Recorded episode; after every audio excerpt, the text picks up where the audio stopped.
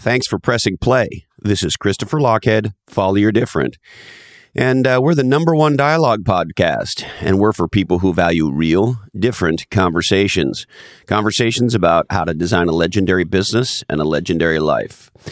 And by definition, we're very different from a traditional interview show. Uh, what you're about to hear is a real conversation. And I believe real conversations can make a giant difference. Today, we continue our run of legendary best-selling authors with Meera Lee Patel. She's an author and an artist, and she's got a brand new book out called Create Your Own Calm, a journal for quieting anxiety. And we have a powerful conversation about, you guessed it, how to deal with anxiety. Why Meera thinks the more you run away from something, the more it follows you. You'll also probably enjoy Meera's thoughts on self acceptance, why journaling is a powerful conversation with yourself, and I'd urge you to pay close attention to Meera's ideas around the only way out is through. Go to lochhead.com and check out the show notes for this episode. Make sure to subscribe to our newsletter.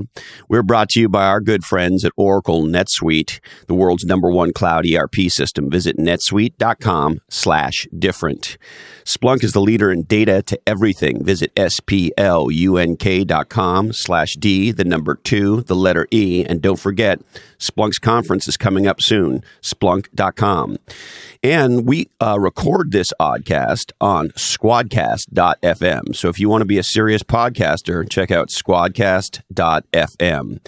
And I also want to remind you that I am proud to be doing a new podcast series with Navin Chaddha from Mayfield. Check out Conscious VC wherever you get legendary podcasts. Now, hey ho, let's go.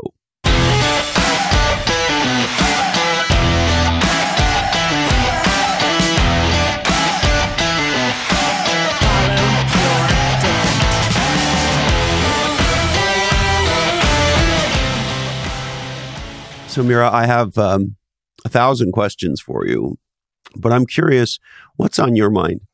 Oh, boy. Um, I've got a lot of things on my mind at the moment, mostly dealing with the feeling of overwhelm.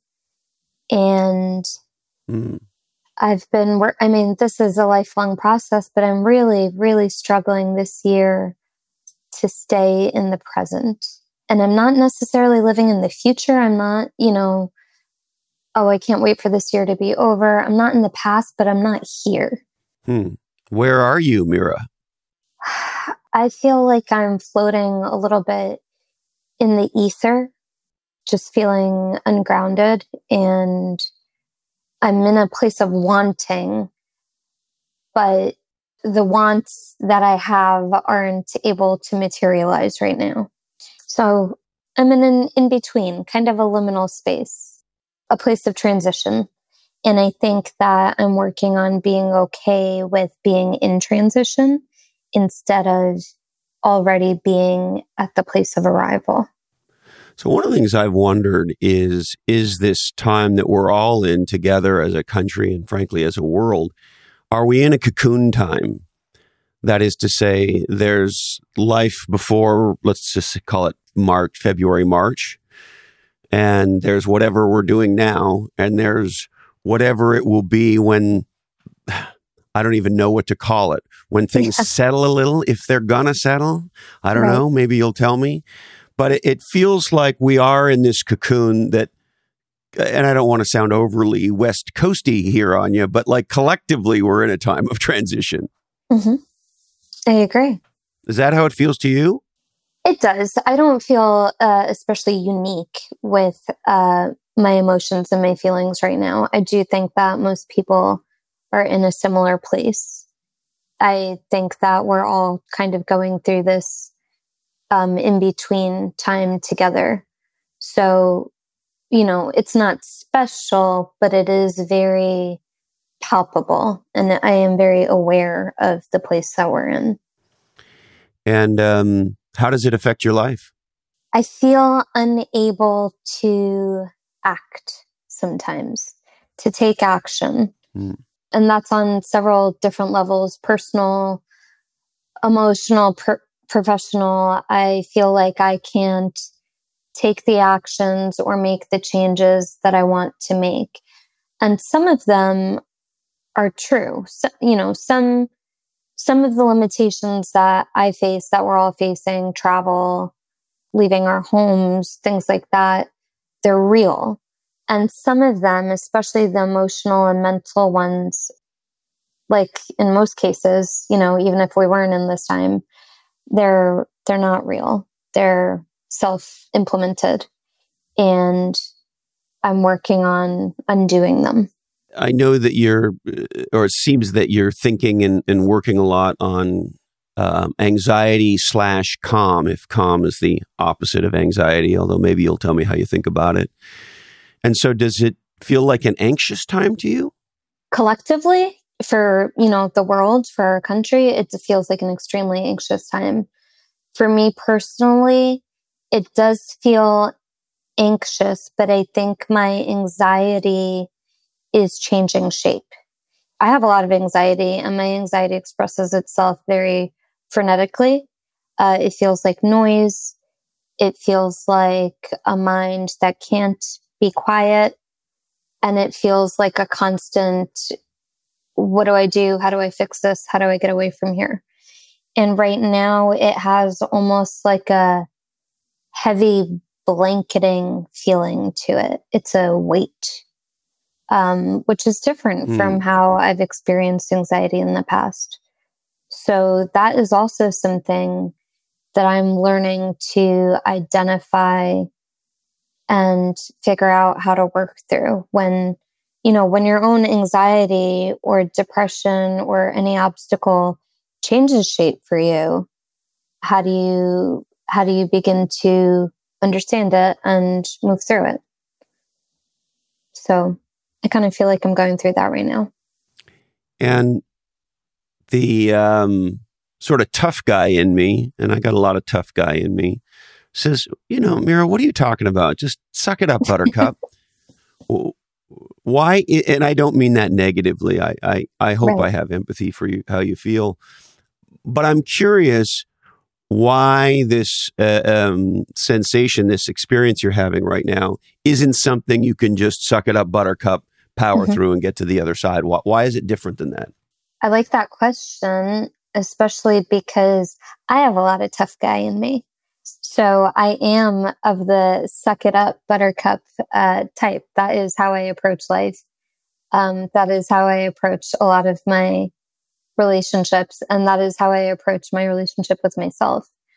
So I would say that my approach is not the opposite of suck it up, but that maybe it just looks differently than what most people think, you know, sucking it up looks like. I, I think it's important to feel the feels, to understand why they're happening to you, to look at them, to pull them a little bit closer, understand them, and work through them. I think that is far more healthy and productive and useful than simply ignoring or pushing aside or, you know, forgetting about what's happening to you.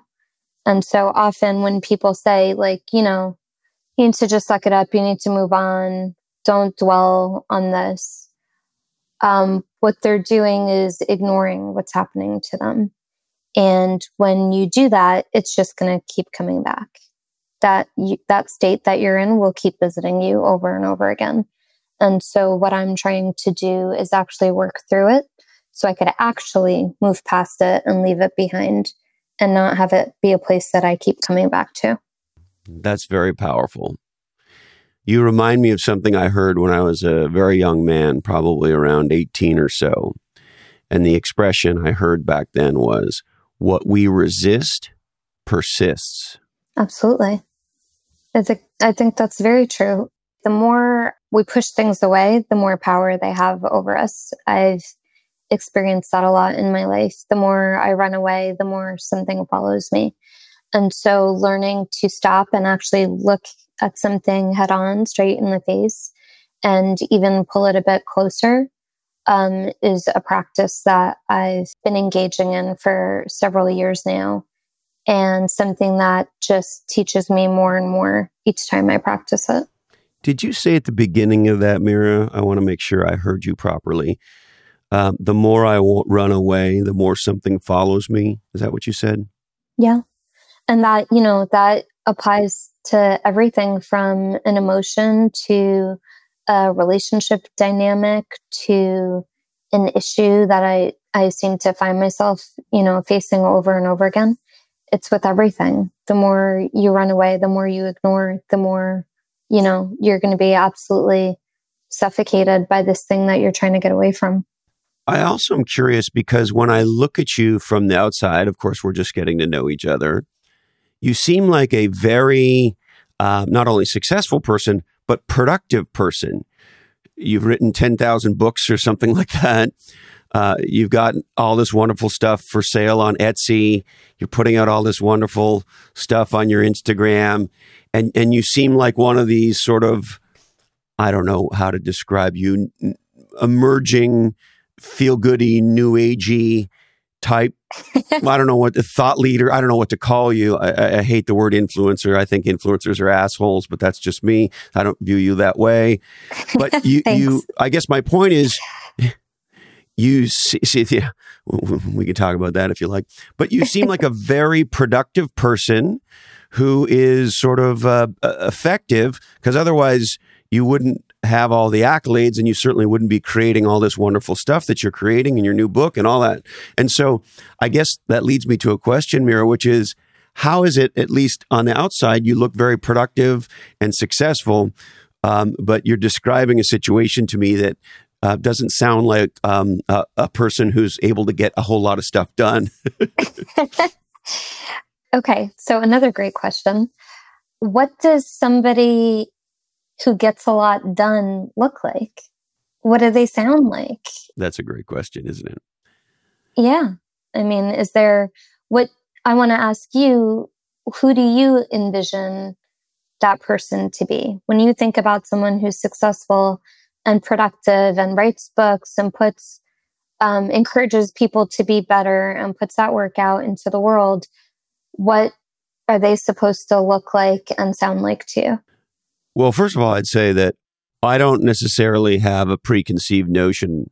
It's it's really what works for others. So, you know, there are thinkers and entrepreneurs and innovators and artists and creators of all kinds who um, do incredible work from a place of feeling anxious or broken or angry or or or uh, emotions other than sweetness, happiness, satisfaction, right. and light when they sit down um, so I know I know that to be the case, and of course, there are probably more um, broken-hearted love songs than there are happy love songs, and so pain of one sort or another can can be the source of tremendous uh, creative inspiration. Of course, so I, I get all of that.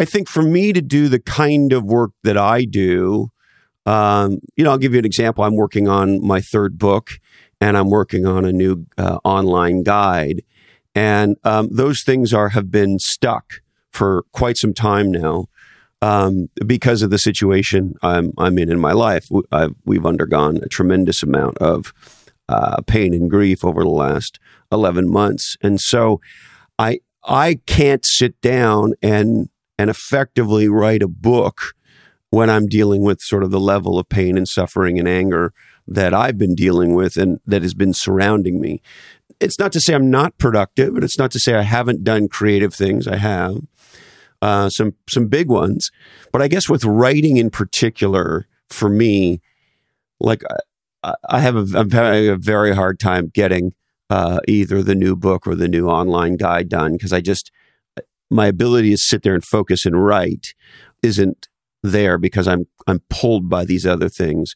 Whereas talking, you know, we recently in my marketing podcast did 30 episodes in 30 days, and that was in the middle of a tremendous amount of pain and suffering, but somehow was able to get it done. So I guess different things are different for different people, but at least for me, as it relates to writing and books and the creative kinds of, you know, all, of the illustrations and all, your work is a very bright, has a very bright feel to it um, for me. And so I'm curious how you do that in the in when you're experiencing the world the way you seem to be experiencing it. I think that I do I will say that people are often surprised when they meet me.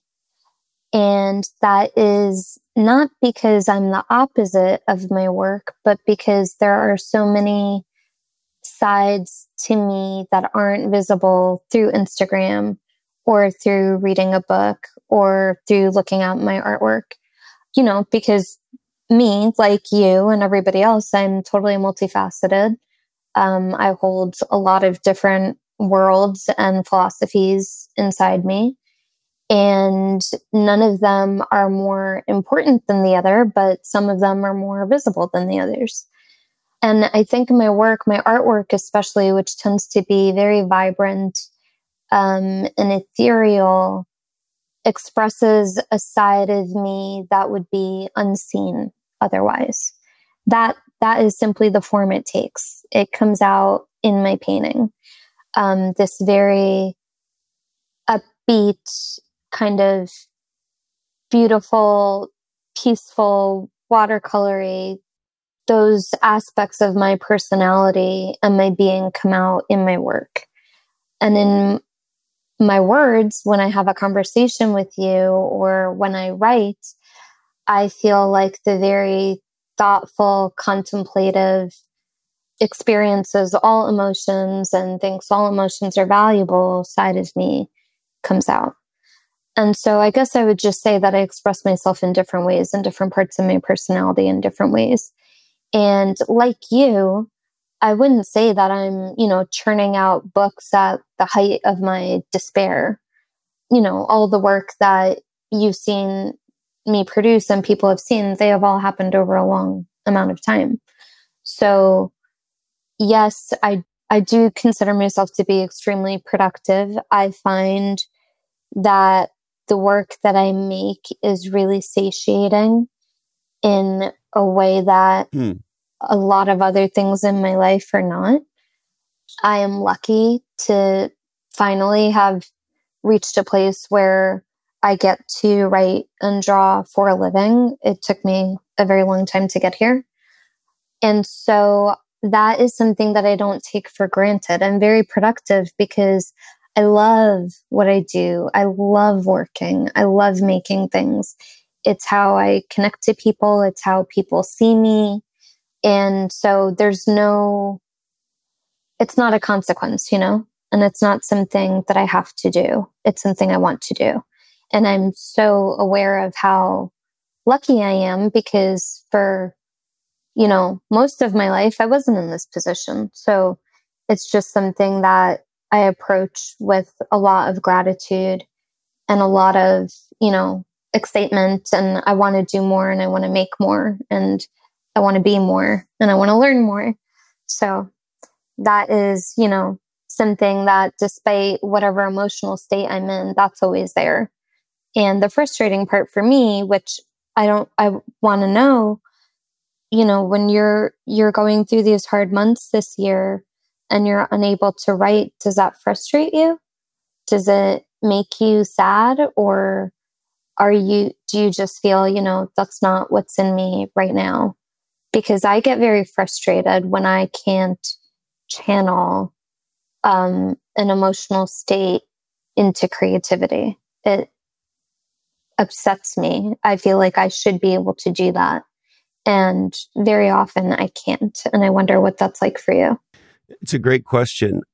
I think it is frustrating, but I, my sense is it might be a different frustration from the one you might be e- expressing.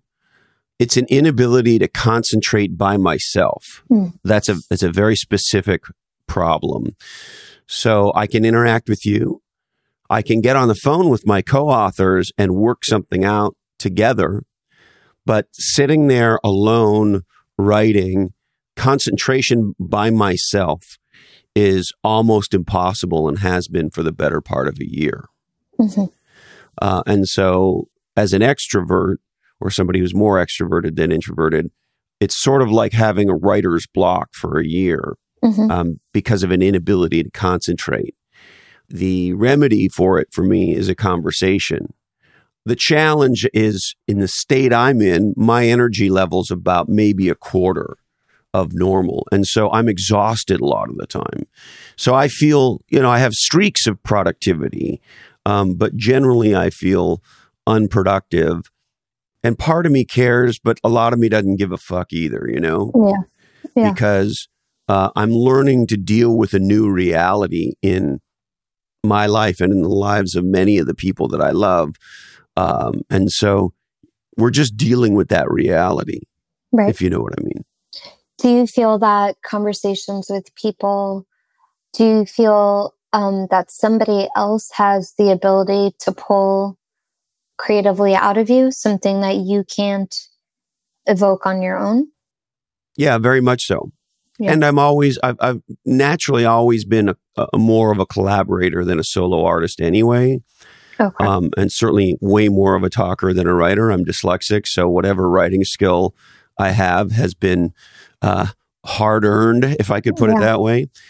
It's it's powerful to collaborate with people, and when you're when you're um, dealing with a very long walk through fire, it can be a, a welcome distraction from that walk. Absolutely. Have you felt anything changing this year recently? Well, my my entire life is different. I'm a different person. Are you still in that place where you don't feel like you can be by yourself and be productive? Um, yeah, and I think I probably will be for a very long time. I mean, I can be productive a little, mm-hmm. but um, I can't carve out two hours to do what I would historically do, which is put on headphones and sit with my computer and just write. I uh, there's sure. that's that hasn't happened in almost a year, and it, yeah. it, it, I can't imagine that it'll happen in the foreseeable future. Um, sure. What's happened in, in my life in the last year or so is uh, pain, anger, and grief is a person in my life. And sometimes that person is standing behind me. Sometimes that person is sitting next to me. And sometimes that person grabs me by the throat. But that person is always there. Um, mm-hmm. And that wasn't true in my life a year ago. Um, and what I've realized, Meera, is that I sort of subconsciously thought, oh, well, when such and such happens, we'll sort of things will start feeling better. Right. Uh, and I realized that's not gonna that's not gonna be true for some very meaningful amount of time. So I've sort of given up any expectation around that and accepted this person into my life. And now, as Viktor Frankl taught us, we have to be worthy of our suffering. And so I'm trying to, um, as, as, insane as it sounds, uh, welcome this person um, as as he sits next to me all the time. well, I mean, I I think that's unbelievable, and I love Viktor Frankl's emphasis on finding meaning in suffering, um, and you know what it what it can do for you, and how to have hope, and how to have pride in what you're able to overcome. And do you find that do you find that you're able to find any meaning in this period of your life? Yes, Tr- a tremendous amount of meaning. That's incredible. What I don't have, though, is hope in terms of hope that I will feel better, or more, way more importantly, that the things that have happened over the last year in my life, that that the others who have been uh, massively d- damaged by these things, their pain and suffering weighs on me uh, like nothing has before in my life. Sure. So I don't have I don't have hope that that's going to stop. I know I will wake up into that tomorrow morning. I know when I wake up tomorrow morning, I don't want to wake up or get out of bed. And, and that's going to be true for some very meaningful amount of time. And so there's no amount of like, oh, yes, well, you know, when such and such happens, when such and such milestone, ha- all mm-hmm. that sort of out the window. Mm-hmm. And I've learned some things. You know, there's some things that I thought were true that I don't think are true anymore. And some of them are hard to deal with. Mm-hmm. Do you believe that things will be different one day? I think they'll be different, but I don't know um, what that different will be. Um, sure. But they will change, certainly. Yes. I always, yes. I, I find oh, that is something that gives me hope just knowing that things are always changing and that they will be different, maybe better, maybe worse, but they will always change. And so the place I'm in now won't be the place that I'm in forever. And so, with this work that you're putting out in the world at this moment in time, what is the contribution, Meera, that you're hoping to make? You know, particularly with your new book, but everything you're doing. Um, with the new book, um, which is called Create Your Own Calm, I'm really hoping that people will come to a place of self acceptance. And that is something that we touched on, you know, a couple minutes ago when I said that running away from anything, a person, an emotion, a situation, you know, usually doesn't serve us well. And that is what I come back to with self acceptance, which is that we are taught to be fearless um, and to be level headed and be grounded and get the thing done. But we are not taught how to do that. And a lot of times our culture tells us to just shut down and turn things off. And what that prevents us from doing is coming to a place of acceptance. And I have really, I have found in my own life that a lack of self acceptance can be a huge generator of anxiety when we run away from ourselves, when we refuse to see ourselves, when we ask ourselves to change for the wrong reasons, usually to please an external source, those are all facilitators for more anxiety and often, uh, you know, can lead to depression. And they're also creators of these big pockets of disconnect where we can feel disconnected from ourselves, from meaningful relationships, from meaningful work. And so, with this journal, I'm really hoping that people are able to look at themselves and accept who and where they are. And if they would like to move past a certain thing or be in a different place or start something new, they will, um, the exercises in the book will help them figure out a path of doing so. Now, this may be a silly question, but uh, clearly you're an advocate of journaling, yes? Yes. And so, um, why do you think journaling is important or powerful? I think journaling is another way of seeing yourself. So, it's, I approach it the same way as, you know, having a conversation with you where I already feel like I'm learning things definitely about you, but also about myself through our conversation. When you tell me how you approach something or how you're dealing with something, it automatically makes me think about, well, how would I deal with that situation? How do I feel about that? How am I approaching that? Um, you know, what, what are my judgments about this person or um, what they're going through? And so journaling is having a conversation with yourself. And I think that most people uh, don't want to have a conversation with themselves. I think it feels extremely uncomfortable um, if it's not something that you engage in regularly. And I think you, uh, it can be very vulnerable and vulnerability, you know, we talk about it a lot. It feels like in the last couple years, but vulnerability feels really gross sometimes. You know, it feels like you just want to take a shower immediately.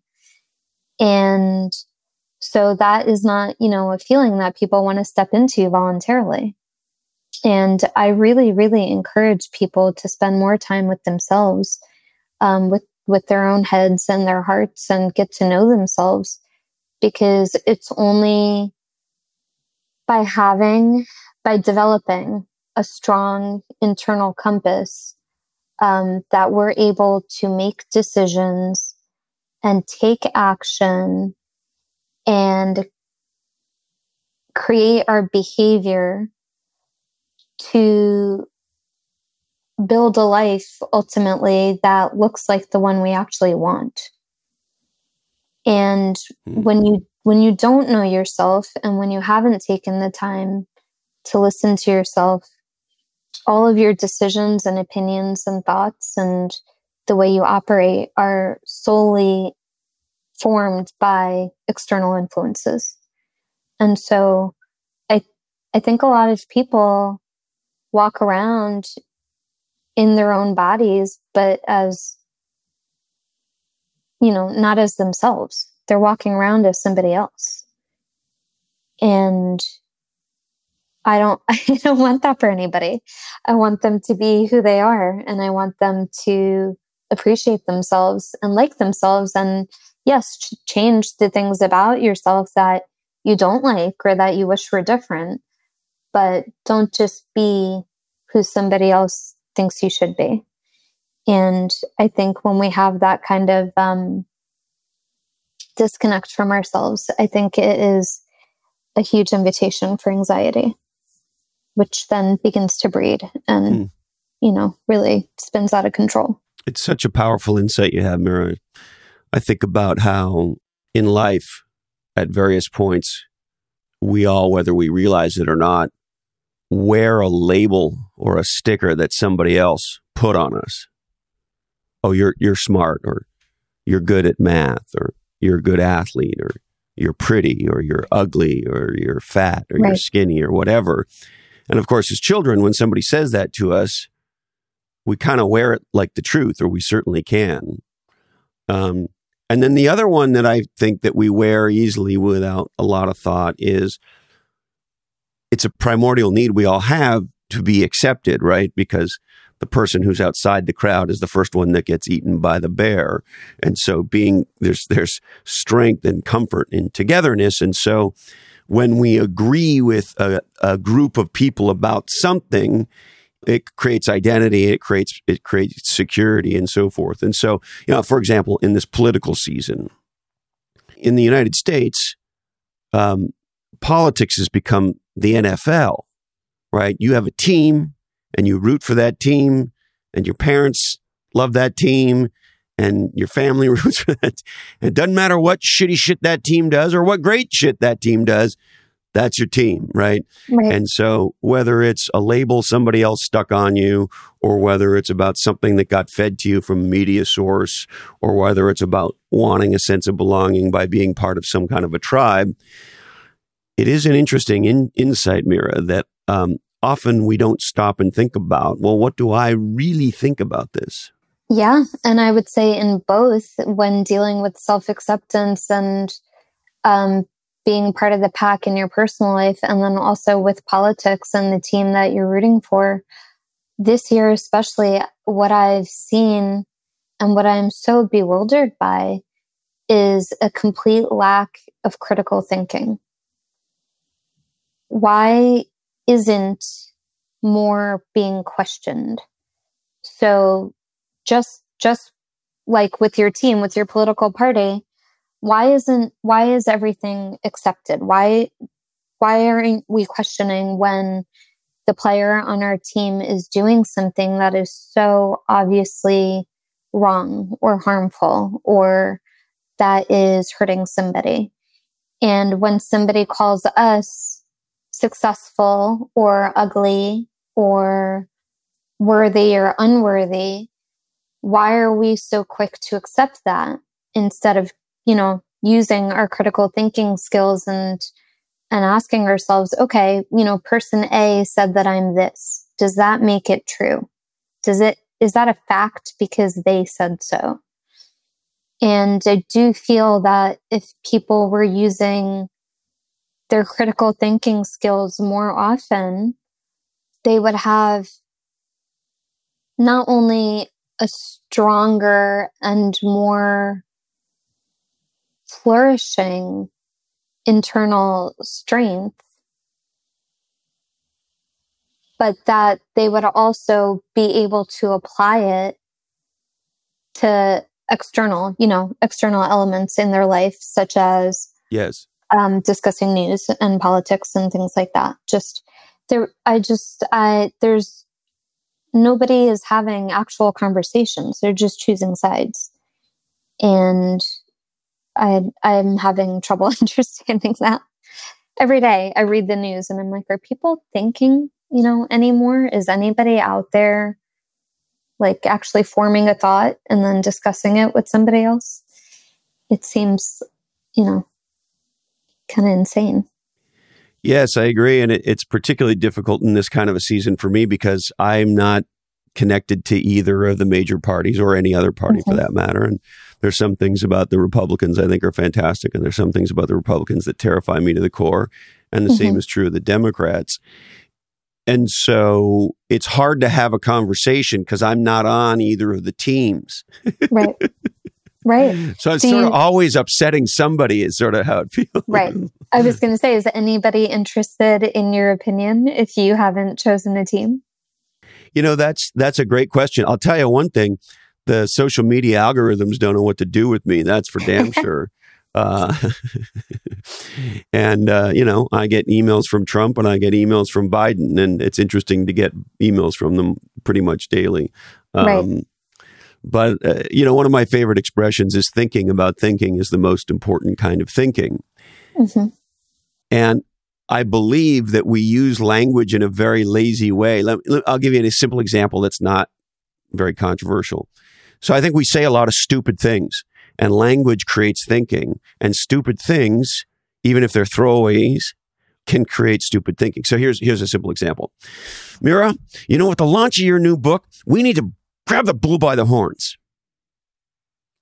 Okay, well, I understand the sentiment of I think what that's supposed to mean. Uh-huh. But anybody who grabbed a bull by the horns is a fucking moron. Right. That's the worst idea ever, right?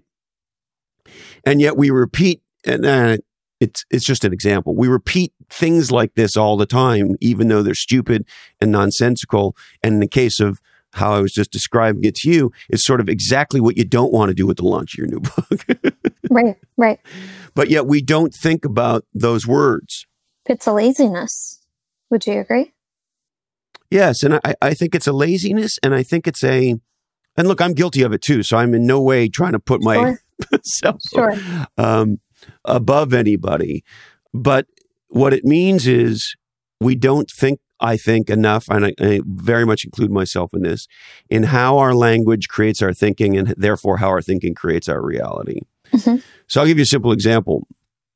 Uh, one of the things that's happened in the last year in my life is one of my best friends was uh, murdered in a home invasion robbery. Oh my goodness. And yeah, oh my goodness, yeah. I'm so sorry. I can't even fathom. Four men attacked him at 3 a.m. in his house, one of them carrying an AR 15. And so that's one of the things that we've been grappling with for the last almost year now. And as a result of that, my my ability to hear our language is different. I'll give you a simple example. Two days ago, I got an email from a listener saying a, a bunch of very wonderful laudatory things. And in the first three sentences, this person described in multiple ways how I was quote unquote killing it oh man, you're killing it, and uh, oh. kill, you've been killing it with the thing. And this episode, with the really killed it. And he said it three or four times, like in the very beginning of the email. And I understand what he meant. Sure. And and I used to say that word too. Right. It's insane that we say that and it, it, it, I, I can't hear it anymore. And look, I'm not, you know, somebody say, I understand. It's just our language, right? Uh, that's a simple example, but why would we have all unconsciously adopted that speaking as a way of expressing when somebody's doing a great job at something and we want to congratulate them? Why would we have chosen to use that language and use it in an unexamined way that I think creates a fucked up metaphor? Yeah. We have a very violent language and we use especially in in pop culture we we have a lot of uh, phrases that are rooted in violence and that are that we're taught to use to indicate positive things. And it's a weird parallel to draw you know killed it nailed it. There's quite a few examples where um, we're using violence in a positive way. And you can certainly see how that has shaped our culture and the way people feel about violence and how they condone it and maybe even encourage it. Yes. It's alarming. It is alarming. And I, I'm, I'm trying, I'm personally trying to be uh, more responsible about those sorts of things. Of course. And I'm not always going to get it right, of course, but uh, hopefully we all learn and grow at least a little bit. yeah, and the, the trying is the important part. Yeah. Now, I did want to talk to you about something else, Meera. Um, another thing I find fascinating about you is, uh, and there's multiple dimensions of this, and, and, I don't want to embarrass you, okay, but um, I think it's important. The first one is there's this sort of interesting thing when you look at writers versus musicians. A lot of musicians are prolific young and a lot of their best work and some might argue their best work happens young. And you know if you take a, if you take an example that we can all understand adele right? Mm-hmm. you know her first few records were named after her birthdays mm-hmm. around when she recorded that stuff. And you know here she is recording a record called 21 and it's some of the most powerful old soul incredible music anybody's ever heard. I mean she's a an insane insanely great um, artist so there's this thing with musicians that uh, often a lot of their best work happens younger. And there's mm-hmm. this thing with writers that often their best work happens later in life. Mm-hmm. And I know it's probably a, a, um, an oversimplification. And of course, there are outliers, but it, there seems to be a little bit of, uh, uh, to use the uh, Stephen Colbert line, a little bit of truthiness to that insight. And and so here you are, and I don't know how young you are, but you're you're certainly not an older person, and you're this incredibly prolific, both writer and artist at a very young age, and you're having tremendous success with doing that at what appears to me to be a pretty young age. Have you ever reflected upon any of that, Meera? Thank you for all of the kind things you just said about me. Um, I have the same fear, I guess, that I think a lot of creatives have, which is every time I put something out there, um, a major work, a book, I think, what if this is the best thing that I'm capable of making? And it's mm. a paralyzing fear um, to think that the best work is behind you. When I actually sit with it and ask myself that, do I believe it's true? No, I don't. But I think where the fear comes from, the fear comes from having to start over. And with every project and with every new venture, you have to start over. You're starting over at the beginning. You're a learner again. You don't know how to say the thing you want to say. You don't know what shape it should take, what it should look like. It's a complete unknown. And so it's the fear of the unknown, I think, that visits me over and over again every time I try to make something new. And I am becoming familiar with that fear, which means not that dealing with it is that much easier or simpler or that or that there's a formula but it is at least less scary. It doesn't have um, it doesn't inject that fear and anxiety into me. I know i i expect it to come. It always comes. It sits with me. It taunts me. It tells me i'm not good enough. And i'm at a place where i feel very um yeah i mean i hear you. You've said this before. Like this is not new. Let's let's kind of get on with it. And i know that the only way out is through you know is making the work is doing the learning mm. is pushing out a bunch of garbage before i'll get to any of the good stuff. And i hope i mean i hope to be making stuff for my entire life and i hope to be making good stuff. And i you know, demand that of myself. So I certainly don't think my best work is behind me. I don't know how I'm going to make the best work that I want to make, but I am determined to do so. Did you say the only way out is through? Yeah. I can't, you know, hmm. I can't go around. I can't avoid, again, the running away it doesn't work. I have to I have to do all of the things that I know that I don't want to do or that I think I will fail at or that I will be bad at. Um, and I have to go through that embarrassment and insecurity and um, self loathing. I have to go through it each time.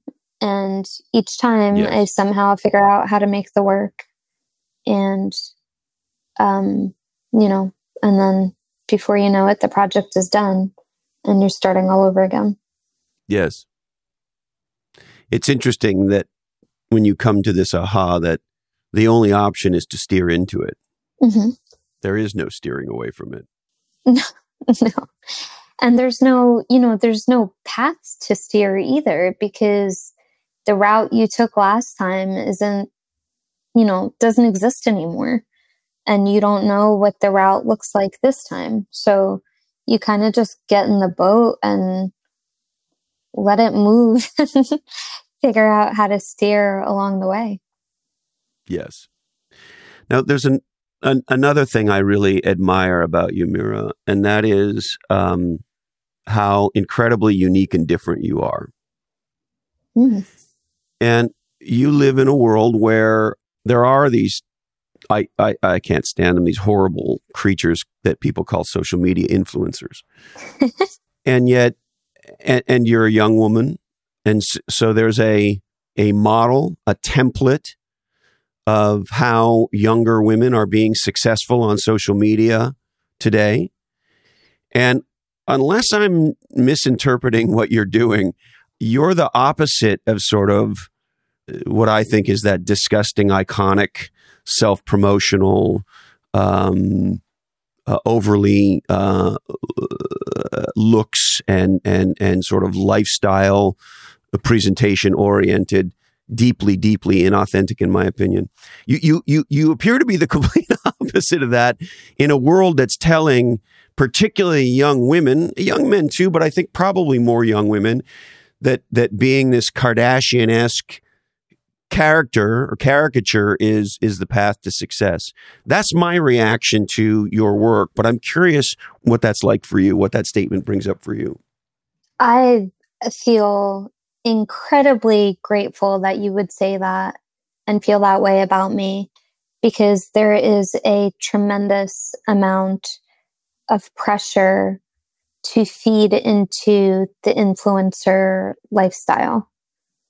And I know that if I followed some of those patterns, it would lead to greater success um, over a shorter period of time and I have grappled with, you know, what what what is me, what is not me, what should I be doing? And it is super difficult at times, but I have always tried to be authentic and honest um, with myself first and to let that carry out on my social media platforms and the work I put out into the world. And if that means it is less successful, I feel at peace with that because I want everything I put out to be a true reflection of me. Again, I don't want to pander to external sources. I want to live um, honestly and deliberately. And so that I always come back to that when I'm trying to make a decision about what to do, you know, because there are clear um, there are clear patterns you know if women post photos of themselves over and over again um, it leads to greater success but i keep asking myself is that why i want to be um, noticed or do i want my work to be why i'm noticed? And it always comes back to the work. I want to be known for the work. I want the work to help people. I want people to change the way they live. I want that for them.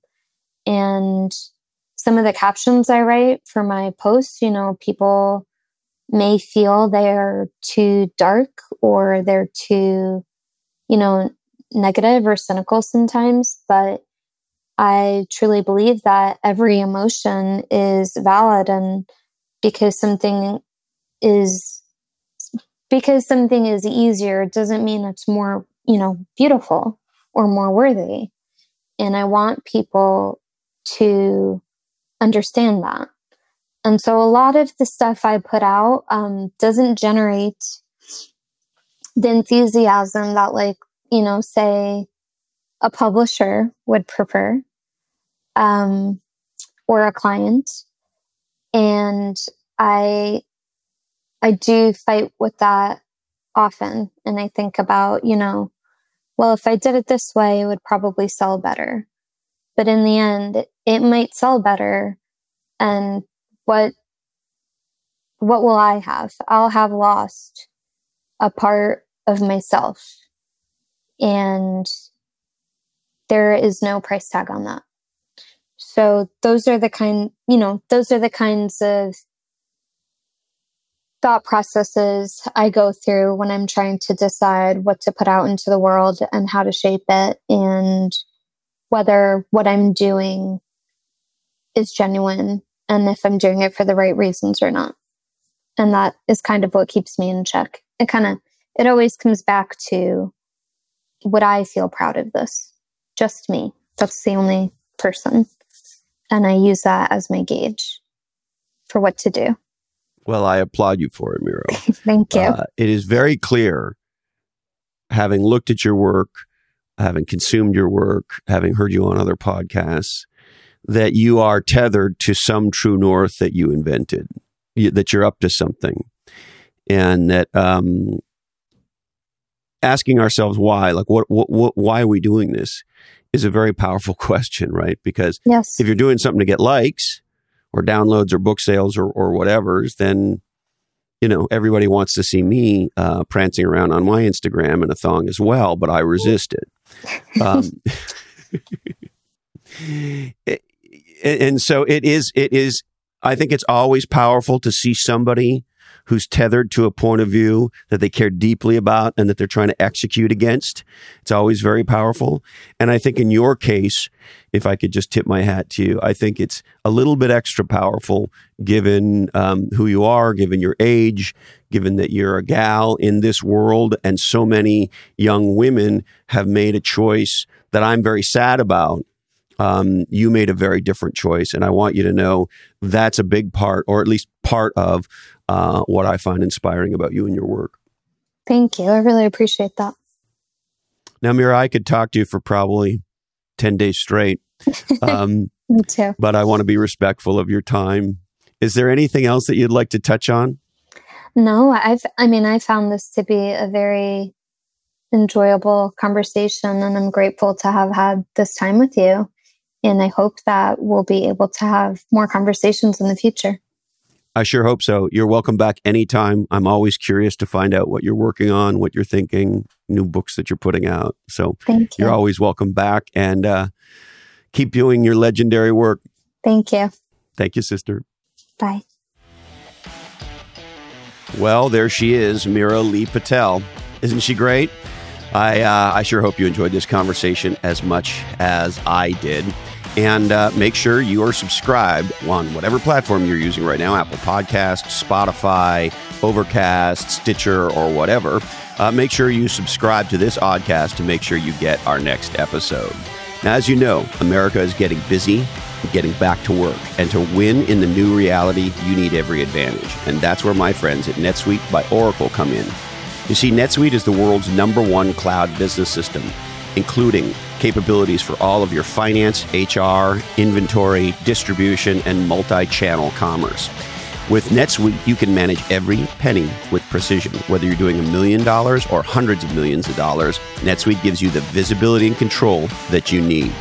Visit netsuite.com today slash different. That's netsuite.com slash different and get your free guide, The Seven Actions Businesses Need to Take Now, and schedule your free product tour. That's netsuite.com slash different. And in a crisis, the most legendary organizations turn to data so that they can convert data into doing. And that's where Splunk comes in. Splunk is the leader in data to everything, bringing data to every action, every question, every decision. Visit splunk.com slash D2E and learn how to turn data into doing. And my friends at Atranet have been building legendary B2B websites in Silicon Valley for over 20 years. Learn how to conquer your category with your website at atre.net. And my friends at Spiro.ai are the leaders in proactive relationship management. If you want to close more business, visit spiro.ai today. All right, we would like to thank Meera Lee Patel. Isn't she great? You can find her on the internet at miralee.com. Her new book is out. It's called Create Your Own Calm. Also, want to thank Alyssa Fortunato for helping to, to make this episode happen. Uh, my friends at onelifefullylived.org are a legendary nonprofit. And if you ever wanted to make a difference to um, uh, people, particularly folks in the inner city who are looking to live, uh, dream, live, plan, however that goes, plan, live, and dream, dream, live, and plan. their best life, check out the number one lifefullylived.org for a nonprofit that I love. And my friends at bottleneck.online want to help you scale you with the power of a distant assistant. Check out bottleneck.online. All right, um, this oddcast is the sole property of the Lochhead Oddcast Network, and we must warn you that clearly this oddcast gets created in a studio that does contain nuts. We're produced and edited by living podcast legend Jason DeFilippo. You can check out his podcast, Grumpy Old Geeks. If you love technology, you're going to love J- Jason and Brian. Uh, technical awesomeness and lochhead.com by Jamie J and Sarah Knox. Show notes by Diane Gervasio. Remember to love yourself. Take two podcasts and email us in the morning. You can always send email to blackhole at lochhead.com. Thank you, Candy Dandy. She keeps all the trains running on time. Love you, Mom and Dad. And hey, Colin, this oddcast really ties the room together, doesn't it? Today, our deepest apologies go out to Carson Sweet, CEO of Cloud Passage. Sorry, Carson, we just ran out of time for you. Thank you so much for investing part of your life with me. Please stay safe, take good care of each other, stay legendary, and until we hang out again, follow your different.